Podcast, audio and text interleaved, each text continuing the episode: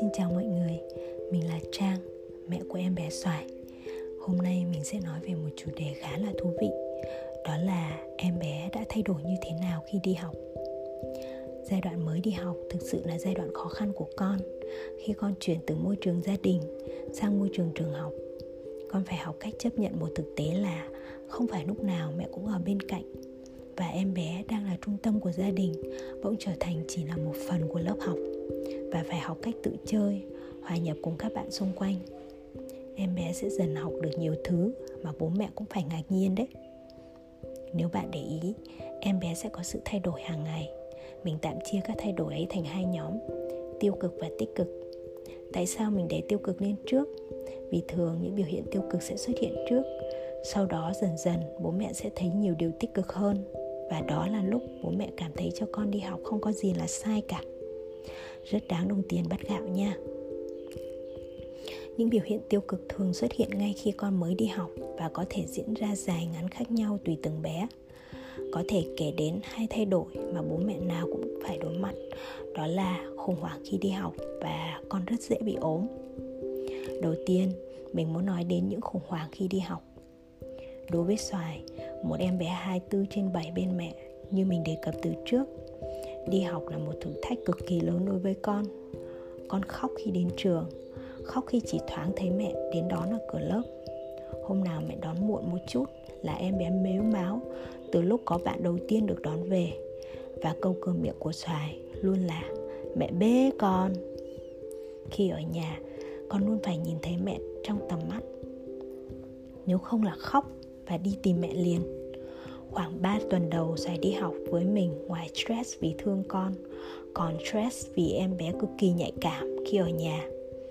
Chỉ cần một điều gì đó rất nhỏ không vừa ý con là con lăn đùng ra khóc cả tiếng đồng hồ. Ví dụ với Xoài, con thường xuyên nói không thích mặc đồ, hoặc sẽ thay đổi ý kiến liên tục. Con muốn mặc bộ đồ ô tô, nhưng khi mẹ mang bộ đồ ô tô đến thì con đòi mặc bộ đồ siêu nhân, và rồi từ chối hết bộ đồ này đến bộ đồ khác. Kết quả luôn là màn khóc lóc không hồi kết. Hôm nào Xoài chơi vui vẻ, sau khi được đón về thì mẹ cũng đừng có mừng vội, vì em bé sẽ khóc cả tiếng đồng hồ lúc chuyển giấc giữa đêm. Con luôn sợ mẹ đi đâu đó, bỏ lại con một mình. Vì vậy, con không để cho ai bế ngoài mẹ, kể cả những người thân mà bình thường con vẫn chơi cùng. Ngược lại ở lớp, cô khen con trộm vía ngoan lắm, chơi ngoan, ăn ngoan. Trong giai đoạn này, mình luôn nhắc nhở bản thân, chắc chắn con ở lớp đã phải gồng rất nhiều. Khi ở bên mẹ, con được là chính mình, nên con đang tự do biểu đạt những cảm xúc bị kìm nén ở lớp thôi. Do đó, mình cố gắng nhẹ nhàng với con hết sức có thể, luôn bên con khi con khóc và ôm con nhiều nhất có thể. Mình nghĩ giai đoạn này sẽ dài ngắn khác nhau, nhưng em bé nào cũng sẽ trải qua những cảm xúc như vậy. Điều thay đổi thứ hai, đó là con sẽ ốm nhiều hơn. Con còn bé nên sức đề kháng của con yếu, cộng thêm việc đi học con tiếp xúc với nhiều mầm bệnh, vì vậy con rất dễ bị ốm. Theo nhiều nghiên cứu, một năm bé có thể ốm đến hơn chục lần. Như vậy, trung bình một tháng con có thể ốm vài lần đó các mẹ.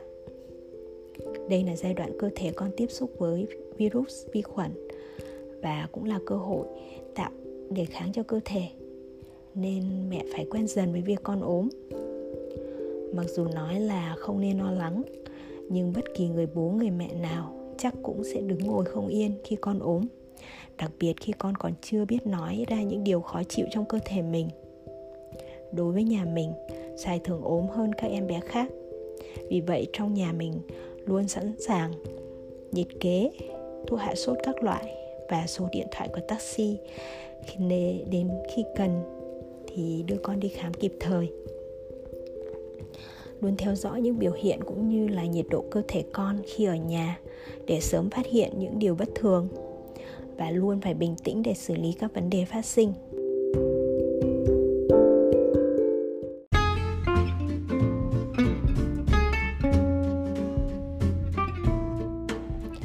Đi học là giai đoạn phát triển mới của con, vì vậy ngoài các khía cạnh tiêu cực có rất nhiều điều tích cực ở con mà mình còn phải ngạc nhiên.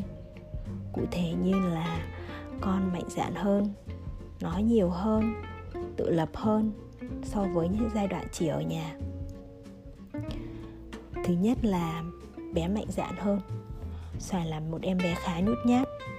Trước kia khi đến chỗ đông người hoặc gặp người lạ, con thường ngồi im trong lòng mẹ, không giao tiếp với ai cả, trừ những người thân quen từ trước. Nhiều người nói con ngoan, nhưng mình luôn có cảm giác không ổn. Vì như thế con sẽ không chủ động kết bạn và giao tiếp với mọi người. Nhưng từ lúc đi học, con chủ động khám phá không gian xa lạ như quán cà phê, nơi làm việc của mẹ, sân chơi. Và đặc biệt con không còn quá sợ người lạ. Đối với những bé cùng trang lứa, con còn chủ động đến chơi cùng. Con rất thích được chơi cùng các bạn khác, tò mò với mọi thứ xa lạ. Lúc này bố mẹ có thể thấy con nghịch quá, phá quá, cần phải để ý con nhiều hơn. Nhưng đối với mình, đây là cơ hội giúp con hòa nhập với thế giới bên ngoài, giới thiệu con với nhiều thứ mới mẻ mà ở nhà không có. Con mạnh dạn hơn cũng là cơ hội để dạy con chào hỏi, giao tiếp với người khác. Trước kia vì sợ người lạ nên con thường không nói chuyện với ai. Nhưng giờ mình dạy con gặp mọi người thì chào như nào. Và con còn chủ động hỏi chuyện người khác nếu con tò mò về điều gì đó. Đi học cũng giúp con làm quen và chơi với các bạn ở lớp. Nhưng bố mẹ cũng có thể giúp con tự tin để chủ động hòa nhập. Ví dụ, mình thường chủ động nhớ tên một vài bạn của Xoài ở lớp, sau đó nói chuyện với con như là: con có biết bạn Xin ở lớp bằng tuổi với con không? Anh Minh Triết thường tạm biệt con lúc con đi học về đó. Việc nhắc tên các bạn trong lớp cũng giúp con ghi nhớ và làm quen tốt hơn. Sau đó mình sẽ hỏi con: nay bạn Xin có đi học không? Anh Minh Anh có chơi với con không? Có bạn nào giành đồ chơi của con không? Con có làm quen với bạn nào khác không? Dần dà, con chủ động chơi với các bạn và cũng hay nói chuyện với mẹ về những thứ xảy ra ở lớp. Điều này rất tốt cho sự phát triển của con và ảnh hưởng đến lợi ích tiếp theo mà mình muốn nhắc đến. Đó là con sẽ nói nhiều hơn. Giai đoạn Xoài đi học, con đã bắt đầu nói được câu hoàn chỉnh và rất thích bắt chước những từ con nghe được. Ngoài việc mình chủ động đọc sách, kể chuyện và nói chuyện với con khi ở nhà, đi học giúp con giao tiếp với nhiều người hơn và giúp con nói nhiều hơn, học ngôn ngữ tốt hơn. Việc đi học giúp mẹ có nhiều chủ đề để nói chuyện với con hơn. Hỏi chuyện con trên lớp này: con có thích cô giáo không? Cô giáo này cho con ăn bún không? Bún là món yêu thích của Xoài và ở lớp thì cũng thường được ăn món này. Con có nói chuyện với bạn nào không? Lúc đầu khi chưa quen, con chỉ trả lời các từ ngắn như dạ, không. Dần dần con quen thì mình hỏi những câu con có thể mô tả được nhiều sự vật sự việc hơn, như là hôm nay con ăn món gì? Con chơi với bạn nào? Hôm nay con có vui không? Đối với em bé yêu ca hát như Xoài, đi học cũng giúp con tự tin hát nhiều hơn và có thể hát trước mặt một người khác mà không nhất thiết phải có bố mẹ ở đó. Em bé cũng thuộc nhiều bài hát hơn và thậm chí là hát nghêu ngao một mình lúc đang chơi. Bạn cũng đừng ngạc nhiên nếu con nói một vài từ không phù hợp. Mình nghĩ điều đó không tránh khỏi đâu. Nhưng lúc đó mình sẽ nhắc nhở con là từ đó không được nói đâu con ơi. Nếu con nói thì không lịch sự đâu. Hoặc nhắc con từ đó không được nói với người lớn. Điều thứ ba là con tự lập hơn. Từ nhỏ, mình luôn cho Xoài làm mọi thứ con muốn, miễn là điều đó không gây nguy hiểm cho con.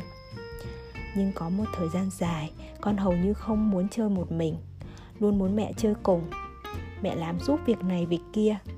Nhưng sau khoảng thời gian đầu khủng hoảng khi đi học, con dần biết cách chơi một mình mà không cần mẹ kè kè ở bên. Con tự tìm được đồ chơi mình muốn chơi từ những vật dụng trong nhà như cái rổ, cái bút hay một hộp giấy bọc không. Con cũng chủ động đề nghị mẹ cho con đi chơi ở đâu, rồi con muốn chơi với ai. Trước khi đi học mình cũng đã tập cho xoài tự xúc ăn, nhưng đôi khi con không muốn xúc hoặc là muốn mẹ xúc cho con. Nhưng từ khi đi học, con chủ động đề nghị muốn tự xúc món này món kia. Những lúc đó thì mình chọn những món ăn có texture dễ cho con xúc trước. Trộm vía là giờ con có thể tự ăn mà không bị rơi vãi quá nhiều. Con cũng chủ động nói mẹ cho con tự rửa tay. Những lúc mẹ bận thì con có thể tự kéo ghế để tay lên bồn rửa.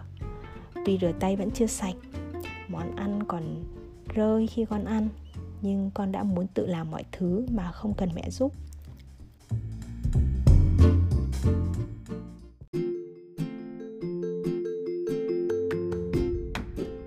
Nếu giờ ai hỏi con đã nhận được gì từ việc đi học, thì mình có thể tự tin nói con đã học được rất nhiều. Mình thấy con lớn hơn mỗi ngày, tự tin hơn.